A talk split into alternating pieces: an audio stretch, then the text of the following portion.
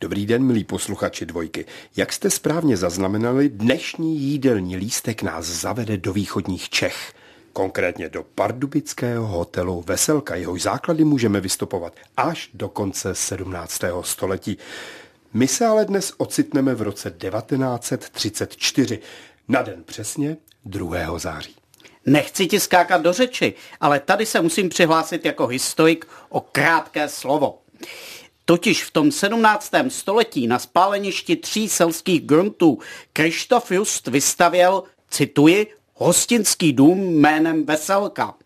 Konec citátu. V 18. století hostinec vystřídal několik vlastníků, ale skutečná cesta ke slávě byla zahájena až roku 1802, kdy schátralou budovu koupil František Kašpar, který do zdejšího provozu konečně začal řádně investovat. Pánové, víte vy vůbec, že pocházím z Pardubic? To se vůbec nevěděl. No tak teď už to víš. A odnes již zaniklé veselce taky něco vím. Například, že hotel v roce 1833 poškodil velký požár. Nakonec ale měla tragická událost v podstatě šťastný začátek pro obyvatele Pardubic a okolí, protože vlastník nechal budovu znovu postavit už jako jednopatrové stavení s velkým sálem k pořádání plesu.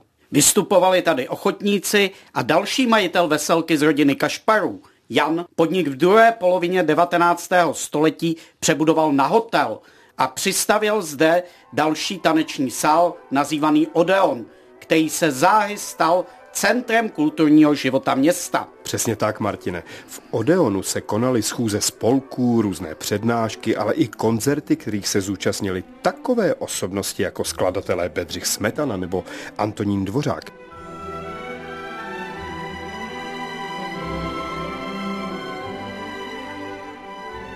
I když ještě v polovině 19. století měl podnik pro velkou drahotu a špatnou obsluhu zlou pověst po celé trati z Prahy až do Olomouce, už v druhé polovině 19. a první polovině následujícího století prožívala veselka svoji zlatou éru. Ve Zlaté éře, jak Romane správně uvádíš, hotel Veselka navštěvovali hosté zvučných men, například císař František Josef I., prezident Tomáš Garik Masaryk, slavný český historik a politik František Palacký, jehož tvář zdobí dnešní tisíci korunu. A Veselka hostila i palackého zetě a předáka staročeské strany Františka Ladislava Rígra.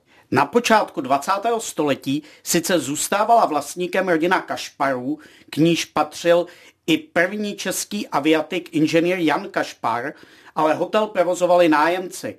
Nejprve Václav Donát a později Josef Košťál. Pane docente, myslíte, že tato dvě jména někomu něco řeknou, tedy krom pardubičáků? Nemůžu si pomoct. Jakmile se dostanu myšlenkami do konkrétní doby a na konkrétní místo, mám velkou potřebu všem říct, kdo stál za dějinami, v tomto případě kdysi slavného pardubického hotelu Veselka. A já to mám, Martin, naprosto stejně jako ty.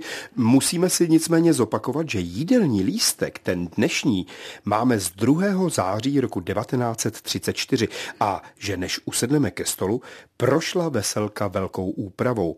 Jak už to u rozsáhlejších hotelových komplexů bývá, byly některé prostory přistavovány, adaptovány a v roce 1905 došlo navíc k přestavbě dosavadního tanečního sálu, ze kterého vznikla později kavárna s otevřenou estrádou. No a když už jsme u té přestavby pardubické veselky, v rámci adaptace přízemí byly vybudovány herny a v prvním poschodí vznikla speciální spolková místnost. Díky přístavbě z let 1914 až 1915 se nejenom rozšířil počet pokojů, ale především vznikl nový biograf, nazývaný imperiál. Bohužel můžu jenom s politováním konstatovat, jaká škoda, že soudruzi nechali hotel srovnat se zemí. A to si představte, paní Ivo, že v roce 1917 celý soubor zakoupil dosavadní nájemce Josef Košťál za víc než půl milionu korun s tím, že převzal i dluhy váznoucí na veselce ve výši skoro 150 tisíc. A Josef Košťál také nechal provést poslední významnou přestavbu v roce 1925, díky níž se zvýšil počet klubovních místností i hostinských pokojů, takže hotel nabízel velmi slušných 110 pokojů. Počkej, Martine, ten Arnošt Košťál, ta proslulá osobnost pardubického společenského života, ten známý milovník sportu a vynikající znalec vína, ten, co studoval na hotelové škole v německých Drážďanech a nějakou dobu získával praxi i ve Francii a v Londýně? Ne, to byl jeho syn Arnošt Košťál. Aha. Za zmínku taky stojí, že sál Odeon měl až do roku 1931 do určité míry monopol na pořádání plesů a dalších podobných akcí v Pardubicích.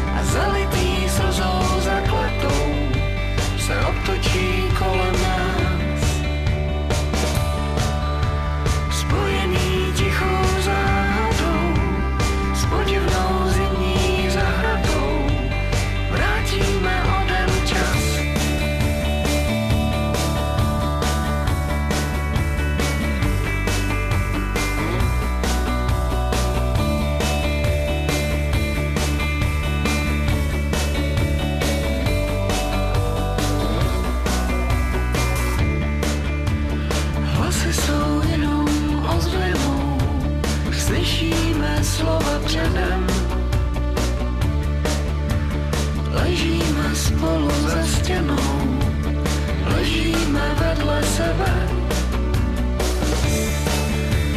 Pod mojí slzou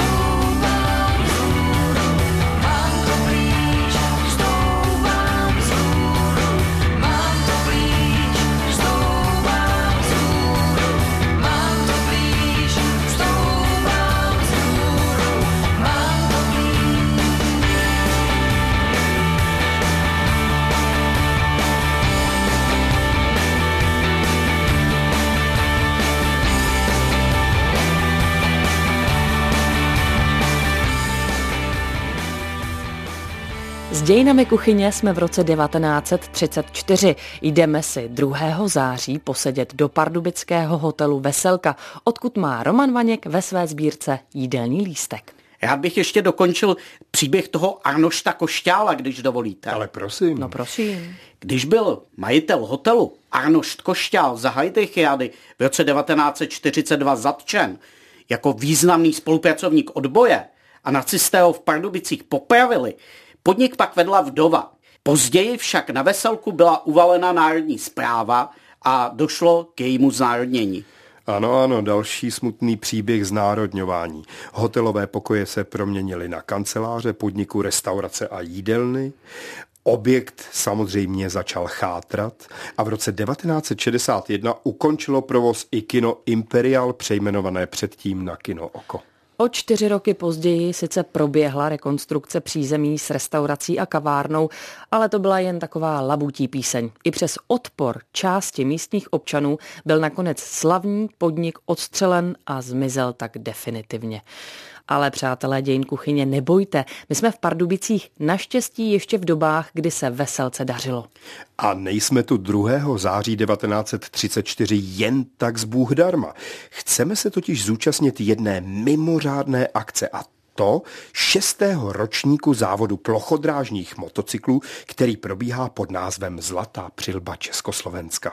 Závod přilákal údajně více než 40 tisíc diváků. Jde vůbec o nejstarší závod motocyklů na ploché dráze na světě. Tenkrát, tedy v roce 1934, se ještě jezdil na travnatém povrchu dostihového závodiště v pardubické čtvrti Svítkov, než se v roce 1964 přestěhoval na hlinito písčitý okruh kousek od závodiště, kde se jezdí dodnes. Překvapujete mě, paní Ivo. To víte, rodilá pardubičanda. A když dovolíte, pane docente, ve svých znalostech budu pokračovat dál a okouzlovat Prosím. vás. Poprvé se konal v roce 1929 údajně z iniciativy místních výrobců motocyklu značky Grizzly. Vím to, pane docente, protože jsem se o sport a historii trochu zajímala už od dětství. Ivo, já se dneska nestačím divit, jak jsi připravená. Mě možná víc láká velká událost v nedalekém Hradci Králové. No ale se... Romane, to nikdy nikomu z Pardubic nemůžeš říct. No dobře, ale tak já si myslel, že bych o tom Hradci mohl něco říct, Ivo. No, No, tak já si zacpu uši. tak já to zopakuju. Mě prostě nejvíc láká velká událost v nedalekém Hradci Králové, kde se koná za účasti deseti tisíců zájemců letecký den. Rád se dívám na ukázky letecké akrobacie, no. No, tak dobře, ale my zůstaneme věrní zlaté přilbě, i když tedy včera lilo jako z konve a není vůbec jisté, zda se závod pojede. Uskutečnil se, ale velkých výsledků jsme nedosáhli. Přátelé, nechceme se především trochu zotavit z napínavých závodů právě v restauraci hotelu Veselka? Jídelní lístek nás sice dostal až na večeři, ale to nevadí, nabídka je v tuto dobu docela dobrá, ne? A pak si můžeme odskočit do zdejšího baru Piccadilly Dancing, který láká na prvotřídní program. Vy jste nám zdivočel, pane Jak docente. já miluju tanec. Teda, pane docente, ale touhle dobou normálně se dáváte nad historickými knihami a teď si chcete vyhodit z kopítka. Ale proč ne, tak jen si, Martine, hoď kopítkem, jak se říká. Ale víš co, nechceš se před tancem trošičku přeci jenom posilnit, jen nehledej moc energie u jídel na objednávku. Nabídka je dost proškrtaná, vidíš?